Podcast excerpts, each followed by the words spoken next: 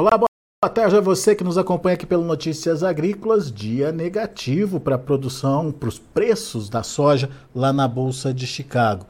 Ah, quedas de 6, 7 pontos nos principais vencimentos. Março caiu um pouco mais, é, 11 pontos e meio de queda. E o Chicago, lá em Chicago, para soja, se aproximando dos 15 dólares por bushel. A gente vai conversar agora com o Vlamir Brandalize, lá da Brandalize Consult, para entender o que ele está vendo aí desses preços e principalmente o que tem motivado essa pressão negativa que começou na semana passada, né, Vlamir? Seja bem-vindo. Boa tarde, Alex. Boa tarde a todos. Olha, Alex, é, vários fatores negativos nesse momento, ou seja, faltam fundamentos positivos. O fundamento positivo seria a China comprando, não está comprando, ela está negociando muito uh, trigo, e milho ali com, com Ucrânia, Rússia, no leste europeu, atuando muito pouco nos Estados Unidos, então isso pesa. É, desde a semana passada o mercado começou a olhar mais com, com força aqui para a safra brasileira, a colheita brasileira vai ganhando ritmo, colheita no Mato Grosso acelerada, já falta menos de um quarto da safra colher, então esses fatores começam a pesar, e o restante do Brasil vai colher muito aí nas próximas duas semanas, e o mercado está vendo que vai ter muita oferta de trigo, de, aliás, de soja aqui no, no Brasil, Alex, que não foi negociada, então vai ter que negociar. Então é pressão de oferta, demanda reprimida, e os relatórios do uso, daí que nem hoje teve o relatório de embarques, tanto soja como milho, fracos, né? Os volumes foram fracos, muito fracos em relação aos anteriores. Dá sinal que a demanda está migrando dos Estados Unidos e o pessoal lá em Chicago acaba olhando mais para o umbigo deles, né, Alex? Se ele não está saindo produto americano, eles acreditam que não tem demanda. Na realidade, está saindo de outros lugares. Né? Aqui do Brasil está saindo milho, vai sair soja. E a China está numa posição de conforto, né, Alex? Esperando a safra. E o pessoal acabou deixando de lado a Argentina, né? A Argentina está sendo deixada de lado aí porque acredito que a safra da Argentina já vai ser menor do que está sendo apontada por causa do clima, mas a safra brasileira acaba compensando, né? A safra do Brasil aí está vindo, com exceção do Rio Grande do Sul, está vindo cheia, né? Vladimir, na sua opinião, a Argentina perde importância na precificação? Perde importância, Alex, porque como a Argentina ela tem uma presença mais forte em farelo e óleo, biodiesel, e esses produtos, se você olhar, o farelo está sendo pressionado. Hoje o farelo fechou em alta. Mas tem opções de alternativa né, para o farelo e para o óleo. É, tem o, os, os, o, trigo forrageiro ali da Rússia, da Ucrânia, tem a cevada forrageira do leste europeu, que acabam entrando aí na substituição do farelo. Mas mesmo assim o farelo segue em alta por causa da Argentina. A Argentina normalmente é o maior exportador mundial de farelo. Então o peso deles é maior em farelo, mas a, a pressão da, da, do grão, da soja, que o Brasil é líder, ela vai crescer e isso é feito que está pressionando aí, o mercado foi pressionado hoje. E os chineses estão esperando o mercado cair mais, né? Essa situação, né, Alex? Estão querendo que baixe mais.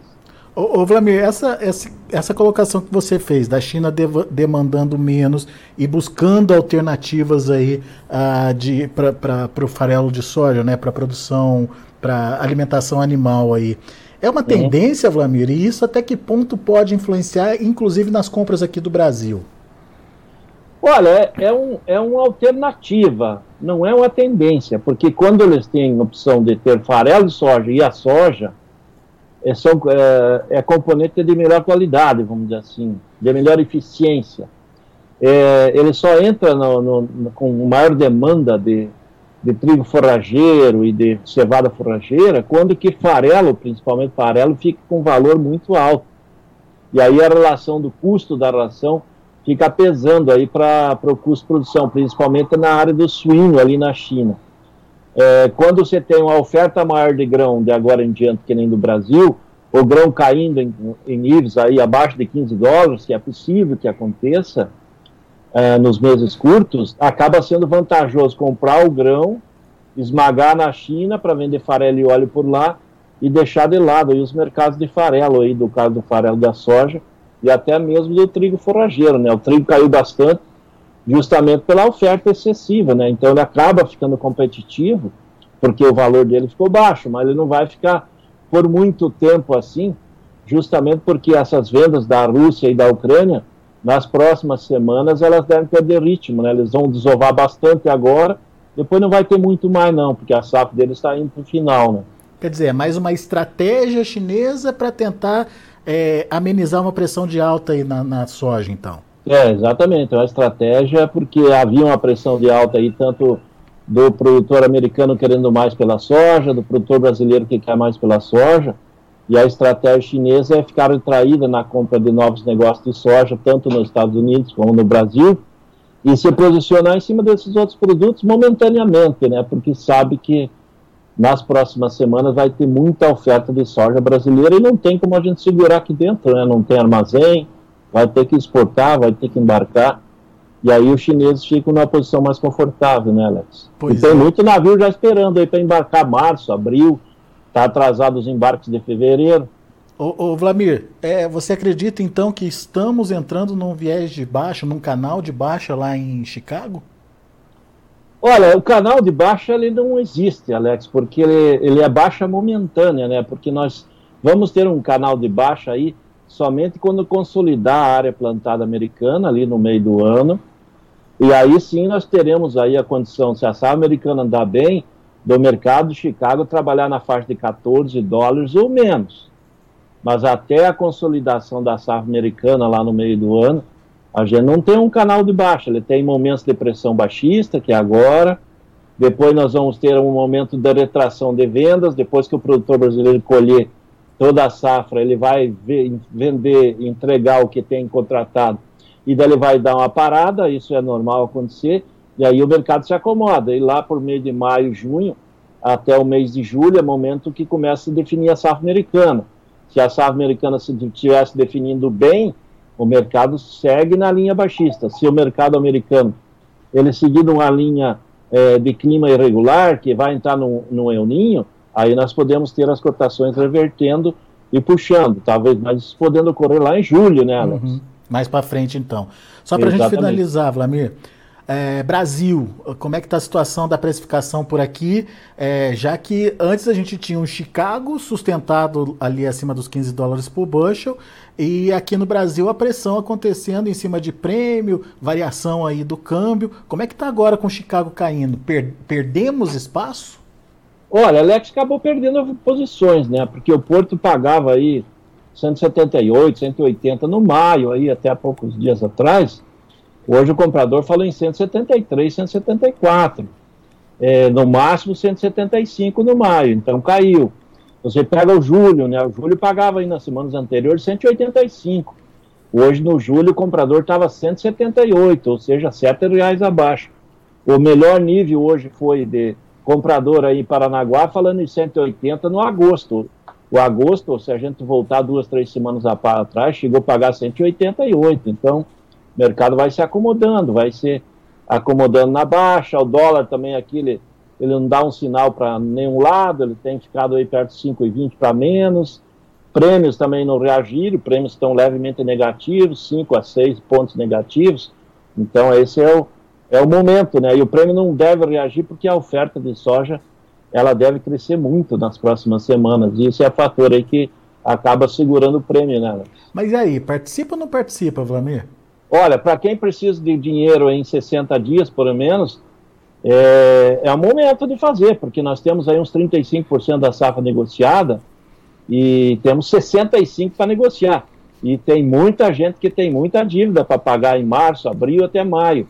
E nesse momento aí, para o produtor é arriscado ele deixar para vender aí na boca do pico da colheita, que deve acontecer daqui umas 3, 4 semanas, quando tivermos em 50% colhido, 60% colhido, porque vai ter muita oferta, vai ter mais alta no frete, e o produtor vai acabar perdendo um pouco mais. É possível que ele perca mais 5, 6, 7 reais.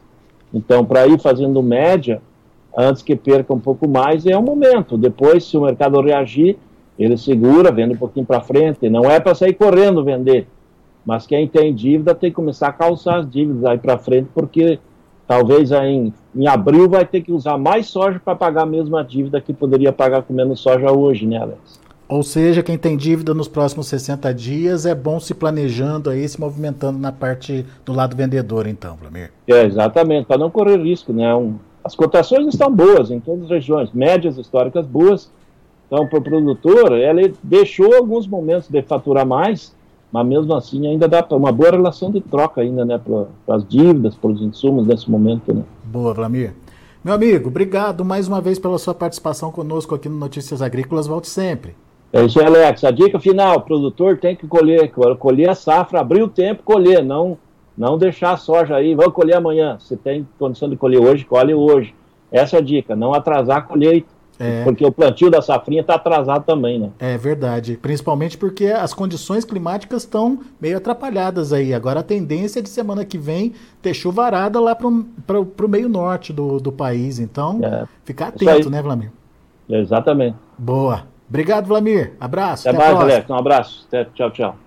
Tá aí. Vlamir Brandalize, da Brandalize Consult, aqui com a gente no Notícias Agrícolas, trazendo as informações do mercado. Embarques fracos lá nos Estados Unidos, avanço forte da colheita aqui no Brasil, China é, organizando ou limitando aí a sua participação no mercado, principalmente lá nos Estados Unidos, o que dá uma conotação aí de uma China demandando menos. E isso, esses fatores juntos acabaram dando uh, uma pressionada no mercado hoje lá na Bolsa de Chicago. Além disso, tem a questão russa. Tem muito trigo é, lá na, na Rússia agora e uh, esse, esse momento está sendo de desova desse trigo, o que está fazendo pressionar as cotações é, do trigo na Bolsa de Chicago, é, mas também tornando uma alternativa de compra aí para os chineses lá para compor ali a alimentação animal. Então, são alguns fatores que juntos têm dado essa pressão negativa nos preços lá em Chicago e o Vlamir acredita que é possível perder esses 15 dólares por baixo. Vamos ver como encerraram as negociações lá na Bolsa de Chicago, de olho na tela. A gente tem uma soja fechando para março a 15 dólares e 17 centes por bushel, 11,5 de baixa, para maio 15 dólares e 12 centes por bushel, 6,5 de queda. Julho, 15 dólares e 1 cento por bushel, 6,75 de baixa. E o agosto, 14 dólares e 69 centos por bushel, uma queda de 6 pontos mais 75. Pra, vamos mostrar também o milho. Para o milho, a gente teve também um dia negativo. Para março, queda de 7 pontos e meio a 6 dólares e 42 centos por bushel. Para maio, 6,43, queda de 5 pontos mais 75. Para julho, 6,33, queda de 5 pontos, e setembro, 5 dólares e 89 centos por bushel, queda de 1 ponto e meio. E para finalizar, a gente tem o trigo. Vamos lá? Trigo para março, 6,96, queda de 12 pontos mais 25. O maio, 7,10, 7 dólares e 10 centos por bushel, queda de 11 pontos mais 75. Julho perdendo também 11 pontos mais 25 a 7 dólares e 18 centos por bushel. Setembro, 7 dólares e 28, queda de 10 pontinhos. São os números de hoje de fechamento do mercado lá na Bolsa de Chicago. A gente fica por aqui. Agradeço a sua atenção e a sua audiência.